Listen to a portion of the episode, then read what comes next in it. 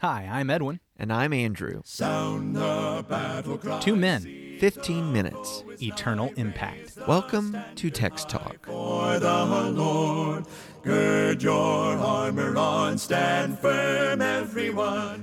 Good morning, Edwin. Good morning, Peyton. So good to have you today. Thank you. Glad to be here on your excellent podcast, Text Talk. Well, thank you. I've been doing this a long time. I'll say that again.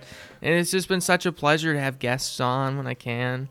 Well, I'm so glad to be your guest today. What are we going to be talking about? We're talking about James 3. We're back in that verse, and we're talking about blessing and cursing. Okay. All right. I'm going to go ahead and read from James chapter 3. I'm going to begin in verse 9. I am reading from the English Standard Version. With it, talking about the tongue, of course, with it we bless our Lord and Father, and with it we curse people who are made in the likeness of God. From the same mouth come blessing and cursing. My brothers, these things ought not to be so. Does a spring pour forth from the same opening both fresh and salt water? Can a fig tree, my brothers, bear olives, or a grapevine produce figs? Neither can a salt pond yield fresh water. With it we bless our God and Father, and with it we curse people made in the likeness of God. Mm-hmm. Doesn't this sound backwards? Well, something sounds not right about it. Yeah, this is like, hold on. Is he saying this is what's happening? I think he's saying that that's what people do. I think he's saying that very often we find folks who, the teacher, maybe not the teacher, but just among Christians, who we know when it's time to worship, we're going to honor God. Mm-hmm. But when we're not worshiping, we're talking about people, and what we say about people is not always so good. Not right. Yes. It's not right. So James opens up this big discussion saying, hey, with this tongue, we bless our God and Father, but there's times where people are using the same tongue to curse God. And he asks the hypothetical question. Not to curse God. To curse man. Yeah, go. There you go. Yes, thank you for correcting me. I just wanted to make sure that everybody knew what it was actually saying. Yes, thank you. He uses this illustration. Can a fig tree produce both figs and thorns? Can a grapevine produce figs? Well, no. It can't produce both. What James is driving at here, as he's been driving at, I believe, for most of his letter, is this purity of religion. He talks about this good wisdom we just talked about on Monday, and we've been talking about this good and undefiled religion versus this unspiritual, demonic religion. Back in chapter 1, he talked about this man who would otherwise doubt. He needs to have faith in God. There needs to be not that double-mindedness, but that pure and undivided faith. And here he's talking about our speech that would otherwise be used to bless God, but is also being used to hurt other people, to speak down on other people, to belittle other people. James says these things ought not to be so. I just want to make sure we're on the same page. Mm-hmm. One of the things that I continue to try to point out about James is it's not the sporadic shotgun teaching where just every paragraph is about something else. There are actually some deep themes that weave their way through this letter. Mm-hmm. We need to see these connections and understand what is said later in the context of what was said earlier. Back in chapter 1, he had said a couple of things about speech. First of all, especially in our relationship with God, we need to be quick to hear, slow to speak, slow to anger, which he then follows up in chapter 1 and verse 26. If anyone thinks he is religious and does not bridle his tongue but deceives his heart, this person's religion is worthless. Now here in chapter 3, we're being told about teachers and the stumbling that we can do with our tongues. It does, of course, apply to everyone about bridling the tongue, but I can have seemingly pure religion, just using kind of the colloquial. I can go to church and sing all the right songs, and I can read the passages, and I can answer all the questions with the right Bible class answers. But if I leave that and I go and have a life that is cursing people, that is belittling people, that is speaking evil of people and slandering people and judging, again, not in the sense of judging that someone is doing something sinful based on Scripture, but judging in the sense of partiality, looking down on others because of their wealth or lack thereof, or because of their skin color, or because of their gender, or because of, where they went to school or where they live or what language they speak. If I'm judging them, then it makes what I did when I said the accurate words of blessing for God, it actually makes that of no account. It nullifies that. That's what I'm seeing here. Is that what you're pulling out? Yeah, that's what I'm kind of getting at. We can be using all the right words on Sunday morning when it's worship time and we're all together to worship God. I can say all the right things. I can even make myself appear to be someone who's worshiping God. But James says I'm denying that. If I'm going to go home to my family or going to go to the workplace and use completely different speech that breaks down other people. You know, it's really easy. I can get some idea about some person on Sunday morning, how they act or when they're around a bunch of other people who are trying to act and serve God. I can get a totally different picture when they're around people that annoy them, people they're most comfortable with, people that they don't care if they maybe offend or hurt. Mm. You can produce two different pictures of people. And what James is saying is that it's not that this person is just dynamic and, okay, he's still a good spiritual person, he just struggles. No, you need to choose one or the other. If I think it's okay for me to speak one way when I'm around God's people and when I'm worshiping God, and then speak a different way when I'm around other people, and speak down on other people, and defame and even belittle other people and do all these things with my speech, that's not how it works. I can't be using that sort of double mindset there. When he talks about can fresh water come from a salt pond, what I picture in my mind is that you have a saltwater spring that is producing a salty pond. You might have a freshwater spring that bleeds over to it. The fresh water is injected into the salted pond. But what happens to the fresh water when it gets there?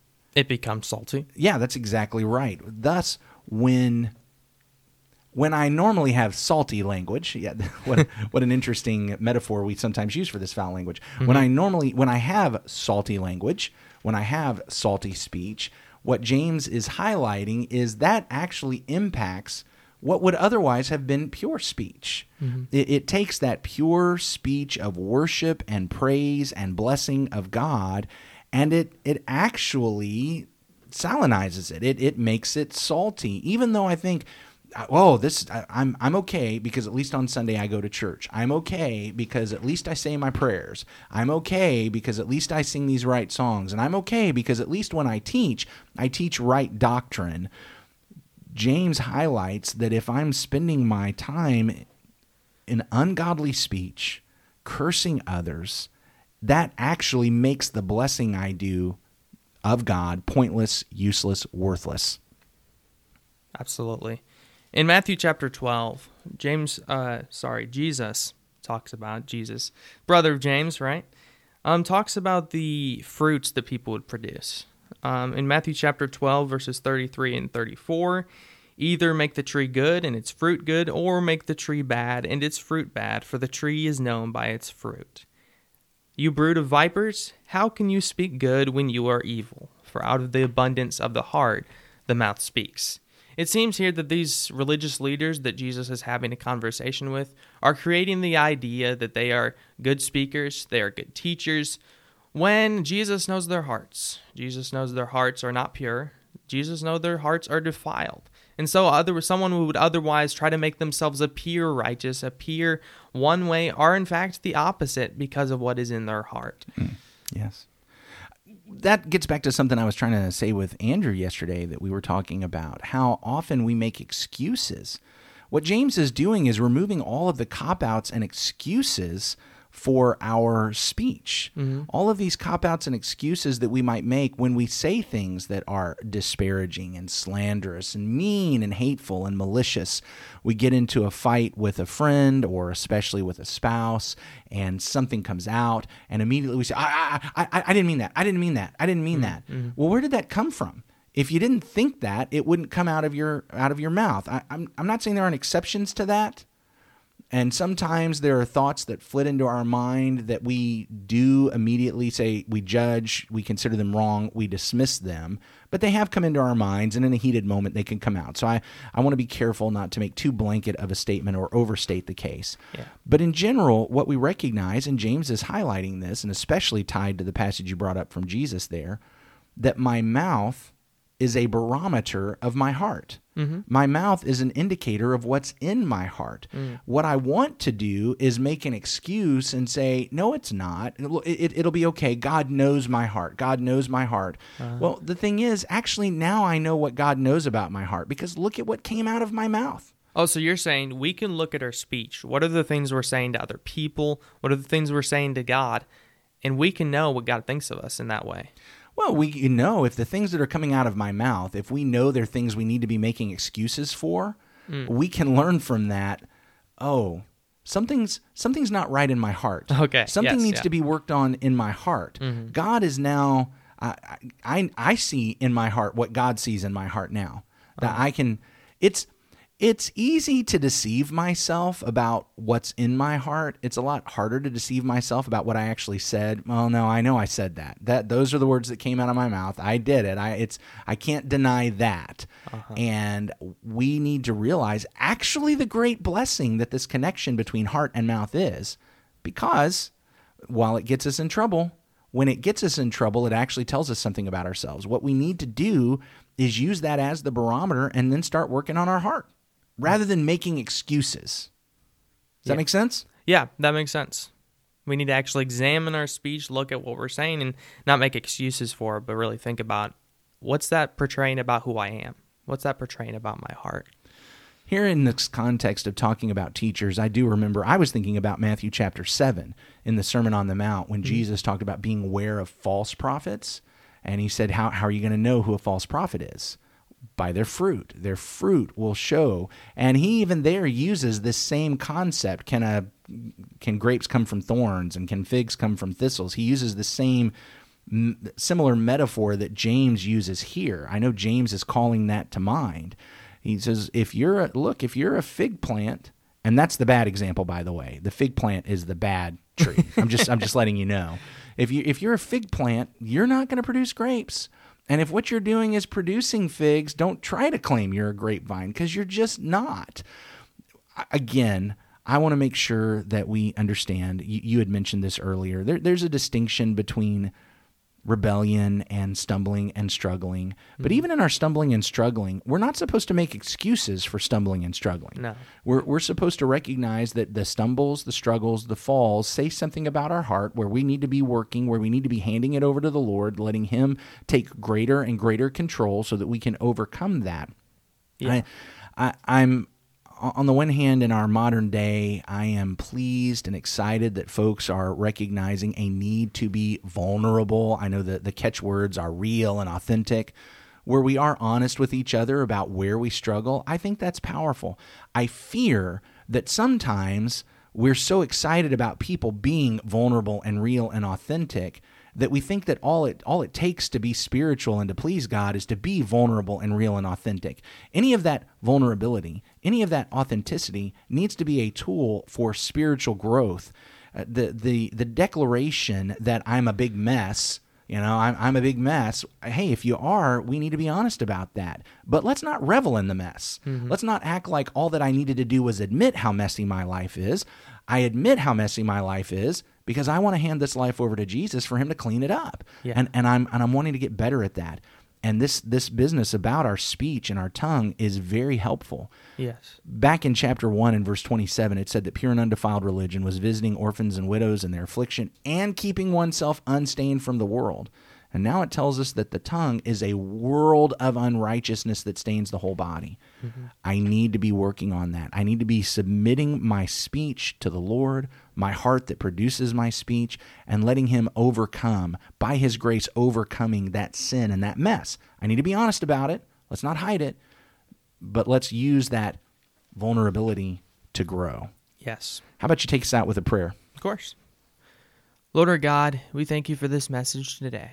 Lord, we know that we can be deceived into the thinking that our mouth, in fact, is entirely different from our hearts and what we believe and who we are. But in fact, Your Son, God Himself, has said that our tongues, what we say, reveals our heart. It is out of the abundance of the heart that the mouth speaks. And so, Lord, we ask that we take this seriously. James reminds us that this tongue that we have, the ability to produce words and the things we say, is a world of unrighteousness. It can be used to bless you, but it can be used to curse other people. Lord, help us to preserve the purity of religion, and that what we say, what we speak, what we use our mouths for is pure, is holy, is right. Just as you would speak, that we understand that every word we say is to be used to glorify you. Lord, we're reminded in Ephesians chapter 4 that our mouth is not to be used for vain things, to belittle others, to speak down on others, but is to be used to produce grace. Lord, help our mouths to be dispensers of grace, good things, to speak wholly of you and of other people. Lord, we thank you for this day, and we thank you for this podcast. We pray this in your Son's name. Amen. Amen. Thanks for talking about the text with us today. I'm Edwin Crozier, and I'd like to invite you to join the Christians who meet on Livingston Avenue in Lutz, Florida this Sunday for our Bible classes and worship. You can find out more at christiansmeethere.org. Check out our daily written devotional that goes along with today's episode. You can find a link for it in our show notes. Michael Eldridge sang all four parts of our theme song. You can get more from him at acapeldridge.com. Please remember to subscribe, rate, and review Text Talk in your favorite podcast app so others can find it and learn about it more easily. Have a fantastic day. Steady, pass the word along. Onward, forward, shout aloud, Hosanna. Christ is captain of the mighty throne.